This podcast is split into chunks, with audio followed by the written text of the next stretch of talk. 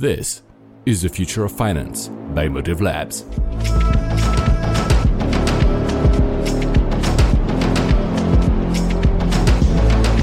Hello, welcome to the Future of Finance, the Motive Labs podcast where we live and breathe the next generation of financial technology.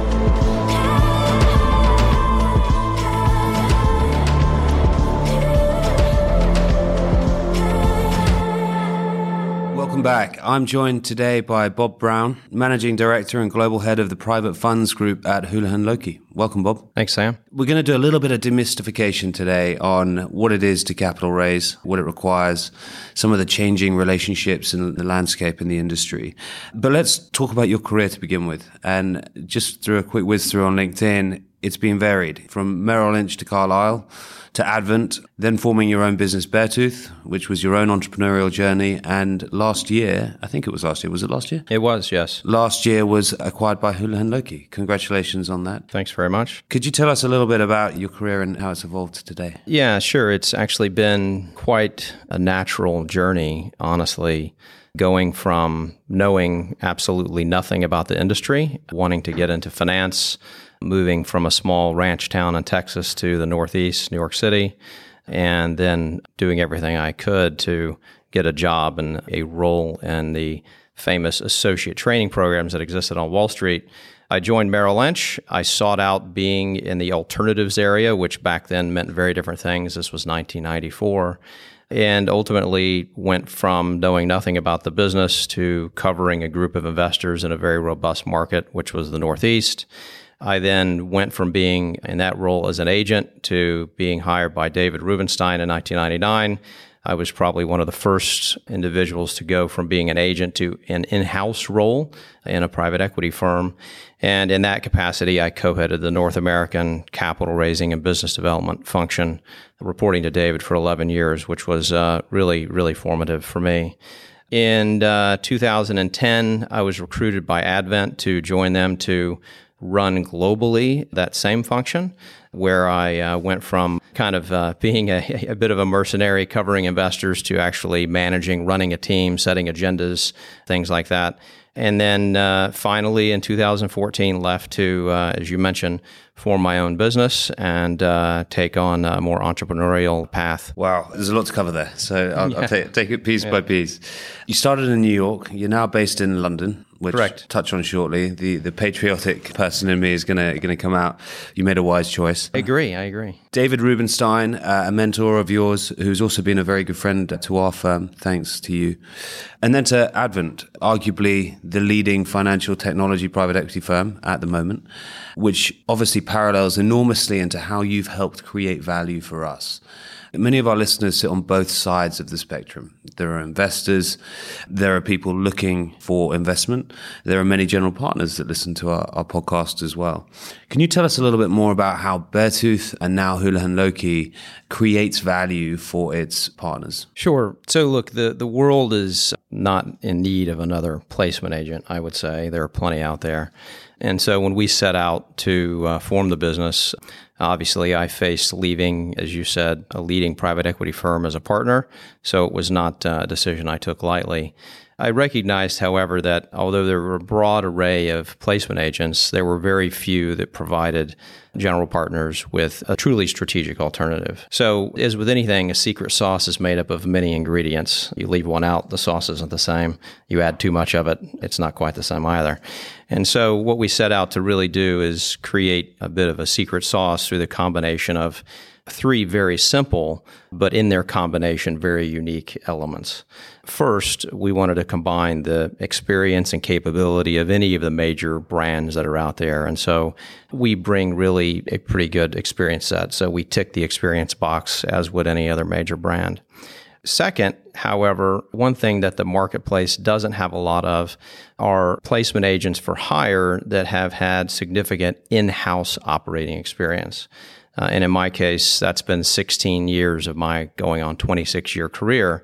And so, from that perspective, that brings a very different element. And in particular, the element it brings is the ability to assist general partners in understanding the marketplace for management companies, how to set up firms, how those firms are best operated, not just from an investment perspective, but more so from the interface with the customer, the LP, the investor itself. And then finally, that's allowed us to develop very, very different relationships with those end investors because we've been living with them instead of just trading with them as a typical agent was. And then I would say finally, the third piece is given the number of years that I've spent in house and given my interest in the industry, I started investing in it in 1996. That was my first fund investment. And so we wanted to bring to this a really principle minded approach. And so we're investors in what we do. And, you know, I would say that is uh, less universally the case, especially with placement agents out of investment banks where they don't want necessarily that investment to happen for conflict reasons. And so uh, I would say it's the combination of really those three things that we wanted to bring together. So far, so good. We've been, uh, you know, proving out that those three elements create the efficacy of our product, which is really the ability to provide efficiency and effectiveness, mm-hmm. allowing our clients to get to their targets or above and in a shorter time than the market will allow. Thanks. We've raised one fund, and most of our team look like. Have you ever seen Indiana Jones, where the guy drank from the wrong cup? Of course. It's, yeah, yeah. It's, it's, an aging process, and you look remarkably young for a man that has raised 189 funds. That's incredible. For good thing that this is not live visually. uh, people might disagree with you. The secret sauce aspect I really like as well. Three ingredients. You've got the breadth of experience, you've got the in-house experience, and you're also investors. You put your money where your mouth is, and that ties in very nicely to the sort of general partner we are. We brought together three different types of skill set as our own secret source operators, investors, and innovators. Things run well together in threes. They do. Yeah, yeah I think that's a McKinsey uh, strategy. Do things in threes. But selecting the general partners has got to be a critical part of what you do. I think, you know, raising 189 funds successfully isn't just a case of going out there and pushing a product. You have to pick the partners, the GPs that you think are going to succeed. How do you do that? Because you're an investor of your time as well as your money. It's got to be a tough process. Correct. Look, raising a private equity fund, one would say, is easier than it's ever been. At the same time, it's a very crowded marketplace and it's a challenging endeavor.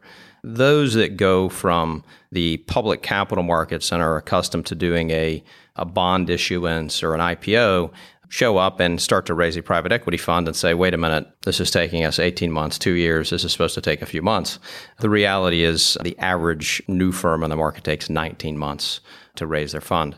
And so the point that you make, it is a massive opportunity cost, especially if you're in the business of earning success fees as it relates to those closes. And so one of the checks and balances that we wanted to keep in place, and it comes back to the third point that I made, if we are eager to invest in something, then why should we not also want to raise it? If we're not eager to invest, why should we want to raise it at the end of the day? And so that's really the litmus test for us. If we are going to be interested in investing, then we should be interested in raising it. And we call that really the principle minded approach and due diligence check. I'm just scribbling some of this stuff down. Awesome sound bites. Have you heard of Brain Food? It's our weekly newsletter, and it comes out every Sunday morning. It's packed with the best content that we come across on financial services and technology. It contains quotes, articles, events, and it showcases rising fintechs and people in our industry that inspire us. You can subscribe at motivepartners.com. The alternative investment sector has undergone a, a, huge amount of change recently. I did a, a, Harvard private equity VC course, and one of the outstanding lessons that I learned from it really was the evolution of the GP LP relationship. There's much more focus these days on value creation. The 220 model is being questioned more and more. A lot of the large LPs have fund of fund businesses only to create partnerships for the direct sides of the business. What are some of the shifts that you've seen since you began doing this in the 90s? This is a subject we could go on about for a long time, so I'll try to be brief, although probably not as brief as you'd like me to be. You know, if you attend conferences on the industry, maybe even in the program that you attended, you, you may have heard this. There are many topics being discussed which all sound interesting as evolutionary, and in some cases it may be viewed as revolutionary. But the reality is the industry is simply maturing let's demystify it. And you can break it down into all of the various facets of any industry that's maturing. And we love to think that private equity is quite unique, but at the end of the day, it's an industry like all others. It has a product, it has a customer, and the intersection of that is the business itself. So, from that perspective, you can look at some examples. Number one, the product has become more commoditized for sure today and differentiating that product becomes a greater challenge. In addition to that, the customer has become much more sophisticated. You mentioned investors trying to get investment funds to get to directs or co-investments. Uh, that's an example of that. At the same time, competition has gone through the roof. Today, there are probably more than 3,000 private equity funds raising. There are twice as many private equity firms in existence today as there were at the end of the global financial crisis. Two to 300 new firms formed every year. So, from that perspective, there's no lack of competition.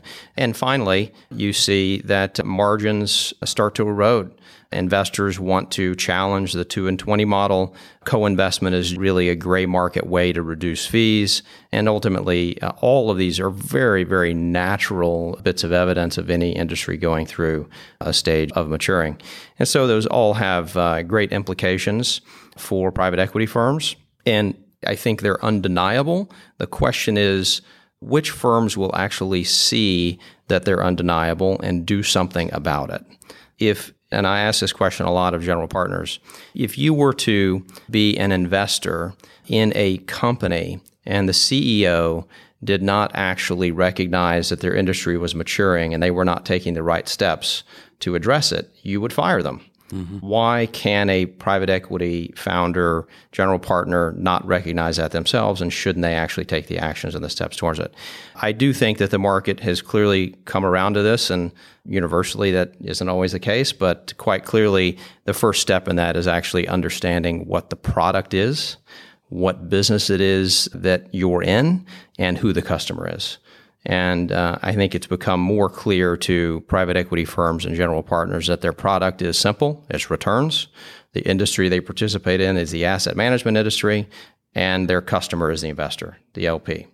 Once you get those things set in place, and you realize what the playing field is, it becomes much easier to be able to compete. Some of the, I guess, outputs of this changing landscape, and that was really nicely put, by the way. I've kind of got that crystallized in my mind for panels and stuff.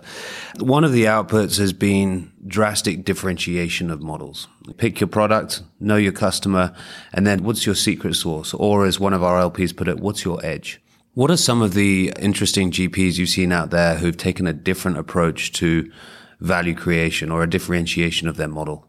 And you are allowed to say us. Yeah, well, of course. I think uh, I may not be, have been invited had I not been willing to say you, but uh, anyway, uh, we're pretty aligned. So, look, as much as we want to talk about change, you know, the private equity market is not one that's known for dramatic uniqueness. And, you know, there are groups that come forward with what they'll say are very unique strategies, very unique approaches, and there are a lot of reasons why they should be maybe more compelling and work better. The reality is, if you're talking about the investment business, you need to be both unique and conforming. If you don't conform to the basics of being able to be underwritten by an investor, it doesn't matter how unique you are, you'll never get through the process. So I, I do believe that there are a variety of things that investors recognize in an effort to maintain and be able to generate alpha going forward. And they fall into the following categories. One, Investors recognize that given the backdrop of the maturing industry I referenced before, specialization is absolutely key. And specialization means focus the statistics show, and, and there are a variety of reports you can go find on this, specialists do better than generalists. Now, one might think that's a duh moment, right? But at the end of the day, the data supports that. In fact, the data also supports that specialists tend to underinvest leading into bubbles as opposed to overinvest where generalists do. So they're more disciplined. Not only do they perform better, but they're more disciplined even within mm-hmm. their sector of specialty. Second, beyond that is the ability to take a company and pay a fair price because, again, there's no lack of competition for deals today. So, how do you buy for a fair price and achieve outsized returns? That is, at the end of the day, the ability to add operational value to that business. Private equity has been driving for at least the last decade or more, but you know, the last decade probably universally towards a more operationally oriented approach. And quite honestly, firms are making progress to that. Some are figuring their way through it, if you will. And so that's become much more key. What are you going to do to that asset once you paid a fair price for it, not a low price, and add value to be able to create alpha? The third element that I think is crept in more recently and will continue to as a secular trend is innovation and technology, which is ubiquitous technology used to be called an industry. My view is it's not an industry, it's everywhere. And it impacts every industry and everything that we do. And so, from that perspective, something that combines both a unique and conforming approach to those three elements should be very attractive. It's honestly the three elements that when I first met with Rob back in 2016, I found to be quite compelling about Motive. And honestly, I think it's served its purpose, and investors have uh, have seen it as quite attractive as well. Thanks. And you hit the nail on the head, I think, with unique and conforming. It's an oxymoron I've been trying to get my head around, particularly from a marketing and communication strategy perspective. But this is absolutely an industry that doesn't like to look too creative or to be too different. But at the same time, you do need that edge. For us, the specialization, I think, has been critical. We've had many other private equity funds wanting to partner with us, to co invest with us on stuff, purely because we are specialists in what we do. And we have some of the world's leading experts in a number of different disciplines. So that, that piece is absolutely true. The operational capability certainly from our perspective, we evolved the operating partner principle into an industry partner principle where we have full-time people who help us source deals, who help us supercharge companies from an operational perspective by lending their experience to them and then can go and run those businesses. And we've put a number of our industry partners into our portfolio firms. And then technology. And you're absolutely right. One of the things I think other firms have found hard about the technology aspect is it does require upfront investment.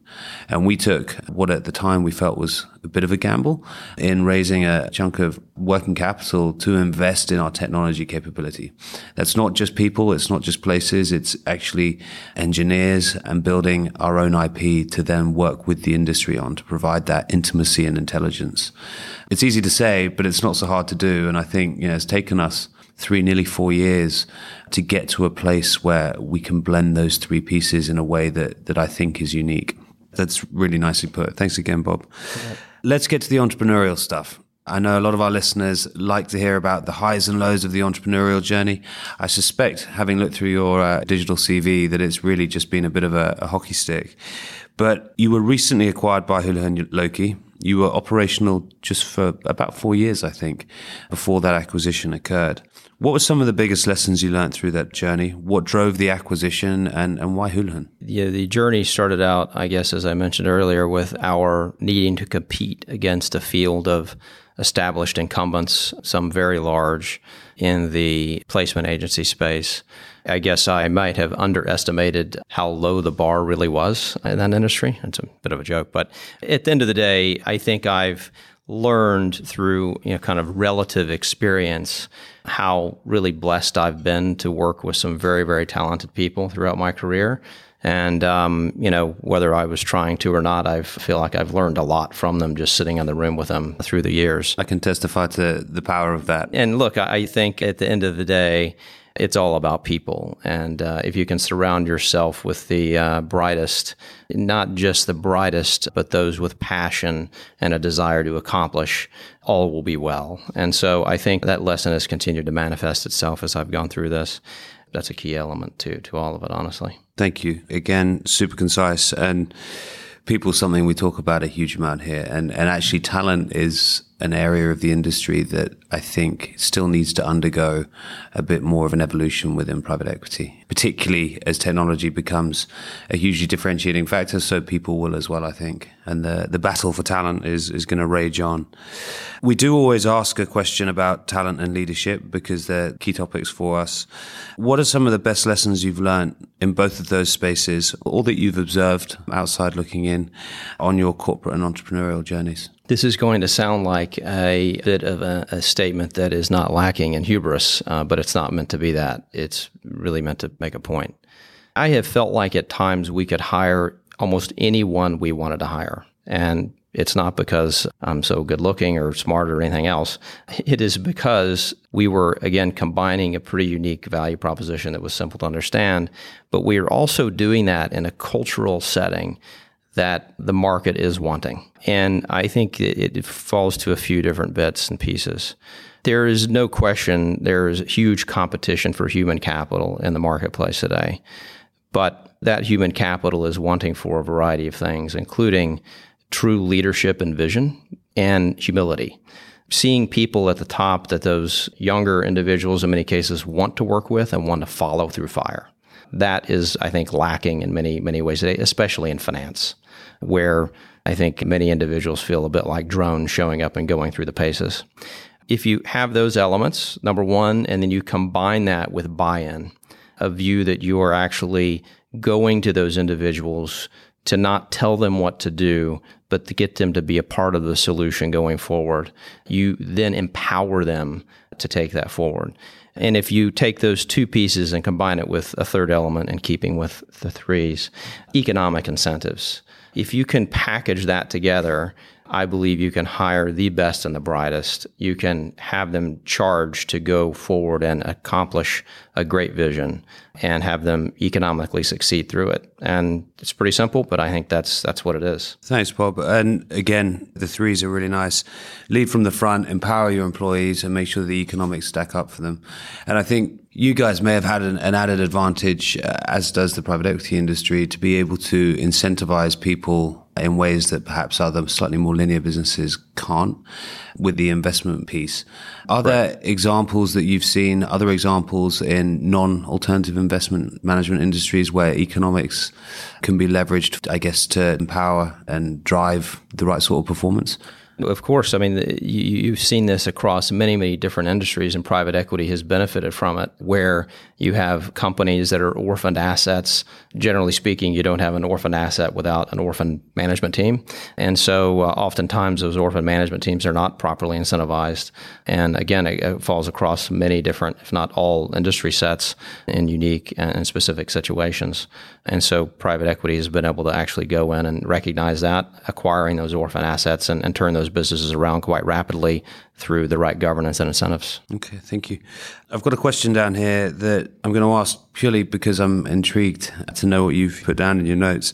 What do you wish you were told before you started your career? I think what's more powerful probably is what I'm very glad I was told at the very beginning of my career. And as I mentioned, you know, I probably didn't come from the right cities. I probably didn't go to the right schools. And in fact, at one point, I was told in the early 90s that I would uh, unlikely be able to get the kind of job I wanted, which was one of the most empowering things I've ever been told. And so I set out to prove people wrong and uh, spent really the first part of the 90s simply trying to get that foot in the door and get that first job. I felt like uh, I was harassing people at some point, but I figured out all the Wall Street firms that I was hoping to get a job with. I found the right people and the right entry point, and I did basic blocking and tackling, which was to get to know who their assistants were, get to somehow get a way onto their agenda and schedule. And uh, ultimately, one day I showed up, you know, making up that I was in, just happened to be in town that day. The guy looked across the desk at me and said, You're the most persistent person I've ever met, and life is all about persistence. You've got a job. And uh, wow. I think that's that's the point. Persistence is really the key to everything. I had a not dissimilar moment when I left banking, and uh, your analogy earlier of drones turning up to work was exactly how I felt, and it was only persistence that fixed that. So, a very very valuable lesson that, that resonates with me. We have some lighter questions we end on. Sometimes we call them fun. I don't I don't know how fun they are. We'll, we'll judge that by your answer. You're an incredibly busy individual you know, we've we've been trying to book this in for a while, and very fortunately for us, you said you were busy working on more important things, like our uh, like our fundraising. I, I, don't think there could be more important. Uh, what are some of the daily habits that you've adopted to optimize your time? So, look, I think at the end of the day, being able to have the energy to keep moving forward through a busy schedule is important. So, whether this is a strategy or not, but it's just uh, something that keeps it moving, is actually trying to dedicate time to exercise, which is key. And more importantly anything else, remaining optimistic. If you lose optimism, you will lose all energy for, for everything, would be my view. And so, uh, exercise and optimism, I think, are the, uh, the two points I would make on this. I feel like if I asked Rob the same question, he'd give the same answer exercise and optimism. Well, his exercise has been more effective for him than it has for me. We talked earlier about David Rubenstein at the start. The guy's a legend. Like I said, we've had the great fortune and privilege of, of spending a bit of time with him. Well, he's become an interviewer like you now, so. Uh... You've just given me an idea. right, exactly. Um, who have been some of your other role models and mentors through your career? Look, as I mentioned earlier, I've been blessed to work with some very talented people. And I think in every place where you go, if you can't identify someone as a role model and a mentor, you're in the wrong place to begin with. So at Merrill Lynch, Kevin Albert, a guy who founded and ran the private equity capital raising business there and who remains in the industry today. He was definitely a role model and a mentor to me. He recognized I knew nothing about the industry, and instead of throwing me out into the middle of the pool, actually advised that I, I spend some time really learning the business from the bottom up. And that's provided me with an enormous foundation to move forward. I would say at uh, Advent, uh, the guy that, that really hired me and took me on and who was really running that business when I joined, called Steve Tadler, was again another great uh, role model, both a great investor and an amazing human being with the ability to coach and advise without people feeling like they were being coached and advised. A very unique skill. At the end of the day, though, as you referenced, it would be hard for anyone to uh, stack up against David. And having spent 11 years with him, you know, the 10,000 hours, you know, if you can do something for 10,000 hours, you get pretty good at it. If you can sit for more than 10,000 hours watching the best at it, it does tend to rub off, I think. And that has been an, an incredible journey. He's both a great entrepreneur and visionary and a, and a wonderful human being. So, as I said, I've been very fortunate. Amazing. Thank you. It's a perfect way to end. There's a ton of stuff in there that, that our listeners are going to love. And you've done a brilliant job of demystifying some of the industry. And private equity has been clandestine for many years as it evolves and undergoes a significant change, you know, changing its sort of engine in mid-flight. I think the spotlight's going to be shone more and more on it. And we would love to have you again in the future as things continue to unfold. Happy to do it. Thanks very much. Bob, thank you. Thank you for your support and thank you for being on a podcast. Thank you. Thank you for your time and insights. And thank you very much for tuning in. I'm Sam. See you next time. The information contained in this podcast is intended for discussion purposes only. It is not a recommendation, offer, or solicitation for the purchase or sale of a security or any services of Motive Partners. All investing involves risk, and there is no guarantee that past performance will be indicative of future results. The views and opinions expressed in the podcast are as of the date of recording, reflect the views and opinions of the persons expressing them, and do not necessarily represent the views or opinions of Motive Partners. Motive Partners makes no representations or warranties as to the accuracy, reliability, or completeness of any information provided, and undertakes no obligation to update, amend, or clarify the information in the podcast, whether as a result of new information, future events, or otherwise. Any securities, transactions, or holdings discussed may not represent investments made by Motive Partners. It should not be assumed that securities, transactions, or holdings discussed, if any, were or will be profitable, or that the recommendations or decisions made in the future will be similar or will equal the performance of the securities, transactions, or holdings discussed herein. This podcast may contain forward looking statements that are based on beliefs, assumptions, current expectations, estimates, and predictions about the financial industry, the economy, Motive Partners, or Motive Partners investments. Nothing in the podcast should be construed or relied upon as investment, legal, accounting, tax, or other professional advice, or in connection with any offer or sale of securities.